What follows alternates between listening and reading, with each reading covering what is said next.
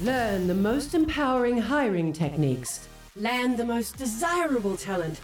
Launch your company towards massive success. This is the Hire Power Radio Show with your host, Rick Girard. All right, people will only do something when it's in their own best interest and aligns with our values. This is a key takeaway for me from the book What Got You Here Won't Get You There by Marshall Goldsmith. Now, we talk a lot about aligning with values when hiring on this show, and almost everyone recognizes the importance, but it is often missed. Still, why? First, the disdain that most of us have or we share for hiring. Very few entrepreneurs that I meet enjoy the process of interviewing or hiring. But it is the single most important activity that you can get good at that will make the biggest impact in your organization. Second, the path of least resistance is easy, and we all take it, but it's almost always the wrong path. We must remember that the purpose of the interview is to get to the truth about the person, no matter the source. And the truth you need to know is not in the skills, but in the positioning and value alignment of the individual. I'm Rick Girard, and welcome to the Hire Power Radio Show. We help entrepreneurs and executives win win the strongest hires. We do so by sharing insights from top performing rebel entrepreneurs, game changers, and industry leaders like our guest today, Mr. Bruce Watanabe. He's the co founder and CEO of PowerBuy. Now, Bruce is a serial entrepreneur whom has co founded a number of technology and internet ventures, including PowerBuy, MassGenie, Sire Mobile, and Seta International.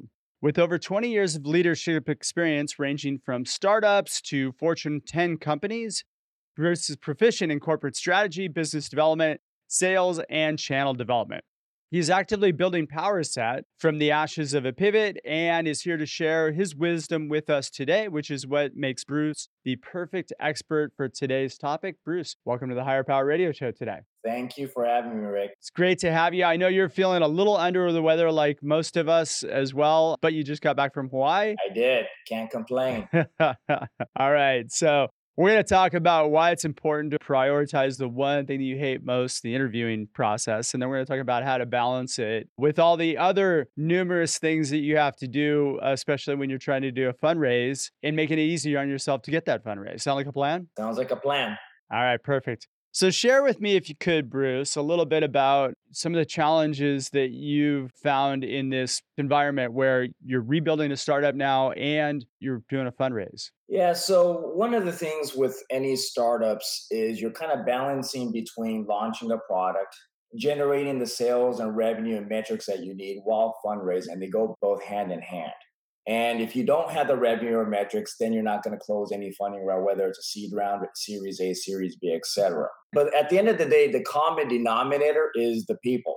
Because if you don't have the right people on your team that can complement your weaknesses or that can complement what you need to accomplish to close any funding round, uh, you're not going to be able to do it. So, as a CEO of a company, I'm always out there speaking with investors, speaking with venture capital people, to uh, basically fundraise so that I can continue to fuel my company. But at the same time, I need a team in place to generate the metrics, the sales, and revenue that the VCs require so I can basically close out the funding round. So it's always a balancing act between fundraising, generating the metrics, and all revolves around having the right people in place to help you accomplish that. God, it's funny that you say that because last week I saw a post that somebody put up. I forgot where it was. It was on one of the social media platforms. Essentially, they were talking about how they were able to raise $100,000 with a 10 minute phone call without having any product or any traction. But as you got deeper into the article, it was an established team of four people that have worked together before and they've had a success prior, right? Yeah, there's always something behind the scenes. Like I think I mentioned this to you, Rick. Like Airbnb, they pivoted eight times before they even went public. So every start, they always have their uh, battle wounds, and then not everything is what it seems to be from the outside. There's always pivots pros and cons, et cetera, going through a startup. All right. So let's talk a little bit about the challenge of building a team because you're building remotely. Yes. You're building globally at the same time. Correct.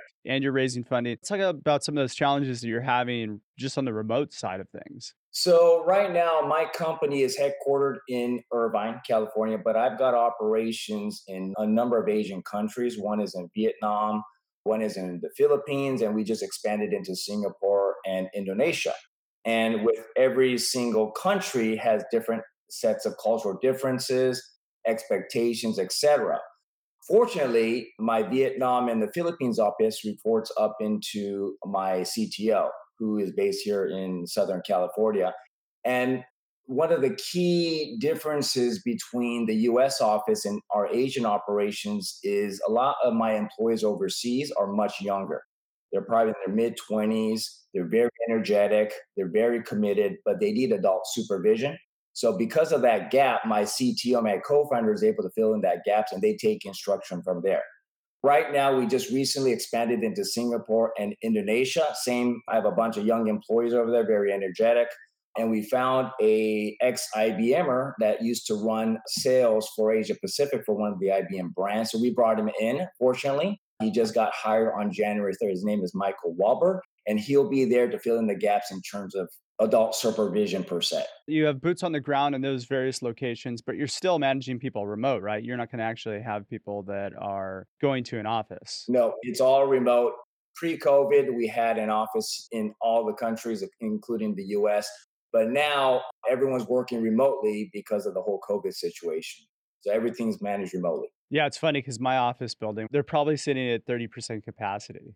It's great to be in tech, right? Because at the end of the day, we can all work remotely. And most of my employees in Asia are basically engineer, engineering and software development. So as long as they can continue to be in front of a computer and write code for us, that's all that matters to us at HQ. So let's talk about that team. You've got yourself, you have a co-founder, and then you've got two other kind of leaders that are yes. how are you able to identify those leaders as being the people that best align with your organization and be able to bring them into the fold so they all came through referrals both the head of uh, asia pac and the head of us and for me like its interview is very dreadful for me. I'm not very good at it. Even though i tried in the past i hired the wrong people because i'm pretty sure i'm not really good at interviewing. So a lot of the people that came to us that helped fill in the gaps for my organization came through referrals. And for me, it, throughout my entire career and my entrepreneurship journey, I basically relied on referrals because of the fact that the people that refer the employees to me have vouched for them, have a previous experience doing business or working with them in the past. It's really great though that you're willing to admit that you're you hate interviewing, which uh, I mentioned at the top of the show. I don't think I'm really good at it, to be honest with you. If you think about it, it's one of the least taught things. I mean, you don't go to college; they never teach you how to interview. You can get resources on how to go to an interview and potentially do okay with the traditional kind of interview process. But nobody teaches you how to set up an interview process or run it or even what to look for. I've talked to numerous CEOs where it comes down to, well, we make the decision based on whether or not we want to have a beer with the person at the end of the day, which is all well and good. It doesn't give you any certainty that person's going to be a good hire for you. Yeah, and you can't base it on a one hour meeting with know, a new individual. And for me, as an entrepreneur and as a CEO, I literally base my decisions on my intuition. So if I have one hour with a person, I'm basically basing my decision on my intuition like all my other decisions in my company. a lot of times, sometimes my intuition is incorrect. Yeah. I mean, you have to be filling your gut up with the right information. There's a lot of stats out there that say that you've already made a decision within the first five to 10 minutes. The rest of the interview is just you looking for confirmation as to whether or not that decision is the correct one. Correct. And a lot of times I basically make decisions not just on intuition alone, but if I can get along with the person. But just because my intuition says hire the person, just because that I can get along with that person doesn't mean that they're going to fill in the gaps that I need in my organization, right? So a lot of times it can go against me. Yeah, it doesn't mean that's what the business needs. And it has gone against me in the past. All right, you're listening to the Hire Power Radio Show. I'm your host, Rick Girard. And for our podcast listeners, we're going to take a quick educational moment from our sponsors. Hey, check out stridesearch.com. There you'll find a link to order Healing Career Wounds. Let it be your guide to landing the strongest talent for your companies. Our guest today is Bruce Watanabe, and he's the CEO and co founder of Power PowerBuy. And we're talking about kind of balancing those first hires, getting the right people on the bus so that when it gets to that capital raise, it's easy for those investors to write that check. Correct. Well, you brought up some great points, and thank you for sharing those. I think there's a lot of entrepreneurs that are out there that are willing to admit that they hate interviewing, but nobody really admits they're not good at it. They don't want to be good at it. But I think it's the most important thing that if we can prioritize getting good at interviewing. Interview is what takes you through to the hire. Prioritize getting good at interviewing. Just think of the people you can pull in. Yeah, because for any startup, yeah, if you have a great product, product is a major asset for any startup, right? But at the end of the day, it's the people. For me, the most important asset for any startup, including my own, is the people around me and the people that work in the company. And they're the ones that are going to help you drive the business and move the company forward. So, people, in my opinion, is the number one asset in any startup or any enterprise. I'm a huge proponent of being values driven, the way in which you lead the company, through your values. That's how you make decisions. It makes it that much easier to get people that align with the organization. Correct. There's only three things you really need to put in place understanding your values and making sure that everybody else understands them, having a process, and then being able to gain evidence to support whether or not you're making the right decision. And sometimes people forget, or I forget, that people are the number one asset in my company because of the fact that I'm so busy raising financing meeting investors, meeting venture capital, traveling different places to attract new capital to continue to fuel my company, but not realizing that it's the people, right, that help you generate the revenue, generate the sales, generate the metrics that will help you get that financing and meet the expectations from these VCs. And throughout the past like 18 months, I must have met 100 VCs from Silicon Valley all the way to the Southeast Asia because of our expansion plan. And knowing that people are the key to helping me close that financing round.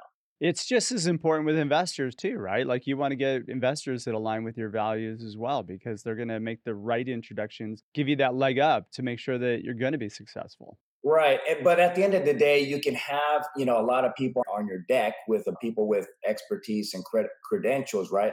When they start doing due diligence and they start going into your data room, it's all about the metrics. It's all about the data. It's about the sales and revenue. If you don't have that, you know, they're not going to cut you a check and give you that term sheet that you need. So yes, ah. you know, the credentials and and you know your profile is the first kind of layer of defense.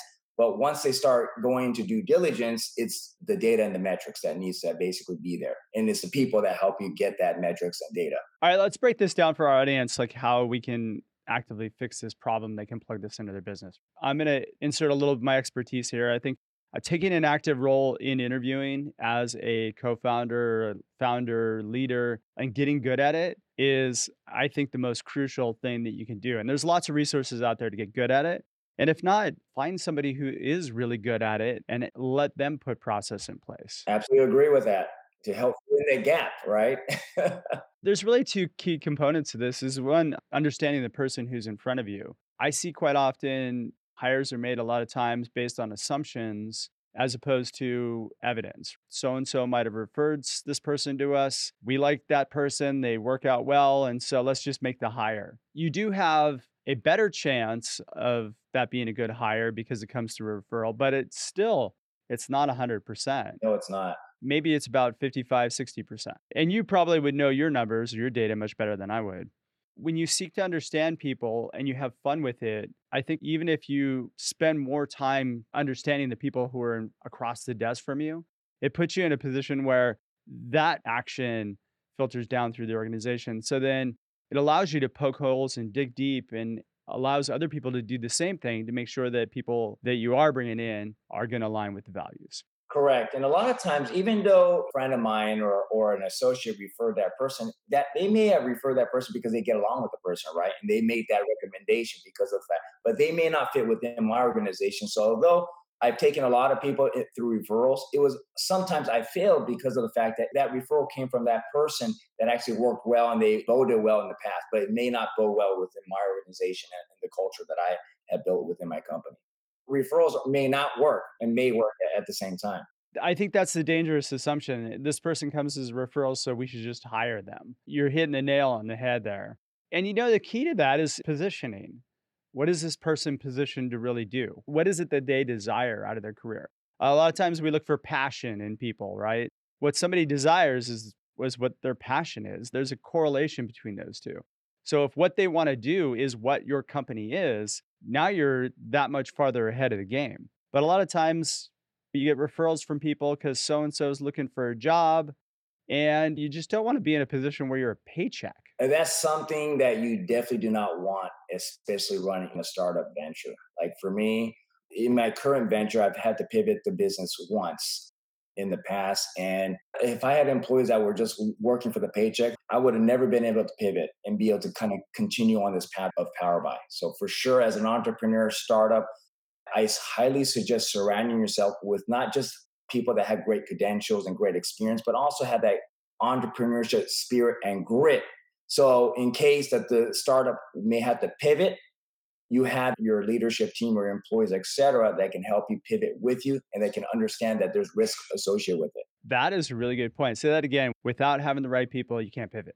Absolutely. And startups, I mean, to be honest with you, there's never a home run. There's never an overnight success. And whoever says that is is BSing, you know, right?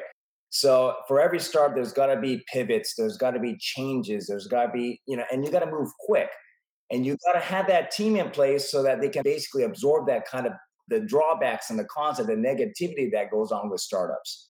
And fortunately, I have a great co-founder that can absorb that, can understand that, and it has kind of shared the experience and ride with me at the same time since inception. See, and that's that's a great thing to have. When you've got a great co-founder, it makes it that much easier. The solo entrepreneurs are the ones that have the tough time. Correct. but sometimes solo entrepreneurs may be the right path because if you do not have a co-founder that doesn't have the grit that doesn't have the experience to go through that pivot, it might blow back on you uh, from a negative perspective for sure. That's the situation that I see most often where the biggest mistake is made is they bring on somebody as a co-founder who's not really a co-founder. They're not really positioned to be a co-founder. They're just kind of in between things. So how do we bring in the right team? How am I doing it? Well, for me, I'll keep on going back to referrals. The people that I have around me have either worked with me in the past in my previous companies or came through from my advisory. I have a pretty deep advisory board based in the States and as well as in Asia. And they have brought me the people that I have surrounding me to help lead the company. So that's a really good point. Build a deep advisory board. Yes, advisory board is very crucial in any startups because they are there to support you, help you, and also be able to p- help you pivot the business because although this is my fifth company, I failed a number of times. And I always need people to basically validate the decisions that I'm making for my company. One of them is the pivot that I had to do a couple years ago. You know, without my advisory board and my board of directors, I would not have been able to pivot and take this new course of action for my company. That's such a great point. And look at it's not that hard to build a good board of advisors. I mean, you can reach out to people there are a lot of really good people on the sidelines right now, as we've all heard from the great resignation, right? Correct. They're actively passive in potentially wanting to be an advisor or, you know, join a startup later on down the road. But there's a lot of really good people there that can help you out in this journey. I think I learned that from Lori Torres. She was saying, like, if you don't ask a lot of people for help, you're messing up. You never know. Like for me, I would have never known. Like one of my board advisors, his name is David Mason out of Nashville. Like I don't know anyone in Nashville, right? The reason why I brought him on as advisor board is one of the VCs that we were in discussions with pre-pivot was based in Nashville. And because of that, I was able to meet David because he was one of the people that was tasked to do due diligence. And after uh, meeting him, I decided to develop a pretty good relationship with David, and I brought him on as a board of advisors. And hence, David is on my board and has helped our business even after the pivot. That's outstanding. Bring in the right team. I mean, that's like really the first step. What would be the next thing that you would recommend? Bringing the right team and making sure that they all are in line with the vision and mission of the company if they're not aligned with the vision and mission of the company, and like you said, Rick, if they're just after a paycheck, you don't have the right team. Yeah, you need to find that out way before you hire them. Correct, correct. And once you got the right team and you got the right vision and you got the right mission in place, then all you got to do is step back. And that's what I do. I just literally step back and let my team do the work. And I'm just there basically, you know, being the front of the company and meeting investors. But without my team, it's very difficult for me to do what I do. I'm still going through it. I'm not saying, you know, we're I'm a home run as of yet. We're on the right track, but we're definitely not there yet. Yeah, it's a journey, right? It is an absolute journey. All right, shit, Bruce, we're getting pretty close on time. What would be two or three key takeaways you can give the audience that can plug into their business today? before you start a company, make sure that you have a great co founder if you are going to have a co founder in place, and make sure that co-founder that you're bringing on is able to experience pain, experience pivots, and they're not here to just collect a paycheck and you know collect money. And then also, if you do bring on a friend as a co-founder, just be prepared to lose that friend. I don't want to scare any new entrepreneurs out there, but you have to be prepared to lose a friend if you are going to bring a friend into your venture. I can attest to that. I've done that. All right, perfect. Well, Bruce, thanks so much for your time investment today. And I want to welcome you to the Hire Power Radio community. Now, what would be the best way in which uh, members of the audience can find you, find your company? My company is PowerBuy. So you can go to powerbuy.app to go to our website. Anyone can contact me directly at bruce at powerbuy.app. Perfect. And that is my email address. All right. I highly encourage you guys to check that out. Hey, I want to thank you for tuning in to this week's episode of Hire Power. A quick thanks to our team Brian Colburn, Andrea Ballin, and Ayla Gerard. If you're listening to the podcast, please subscribe, review, and share. After all, we're listening to shows for you, so we want to continue to make this show that much better for you in the upcoming year. You can join the Hire Power Radio community at Hire, H I R E, Power, P O W E R, radio, R A D I O.com, or you can drop me an email at rickatstridesearch.com. Tune in next Tuesday. Our guest is going to be Matt DuBois. He is the co founder and CEO of ChargeZoom. I'm your host, Rick Girard, and you have been listening to the Hire Power Radio Show. Aloha. Thank you for listening to Hire Power Radio. Catch our LinkedIn Live show every Tuesday at noon or download the podcast on iHeartRadio, iTunes, YouTube, or your favorite podcast platform. We appreciate you joining us on Hire Power Radio with your guide to hiring success, Rick Girard. Gerard. Gerard.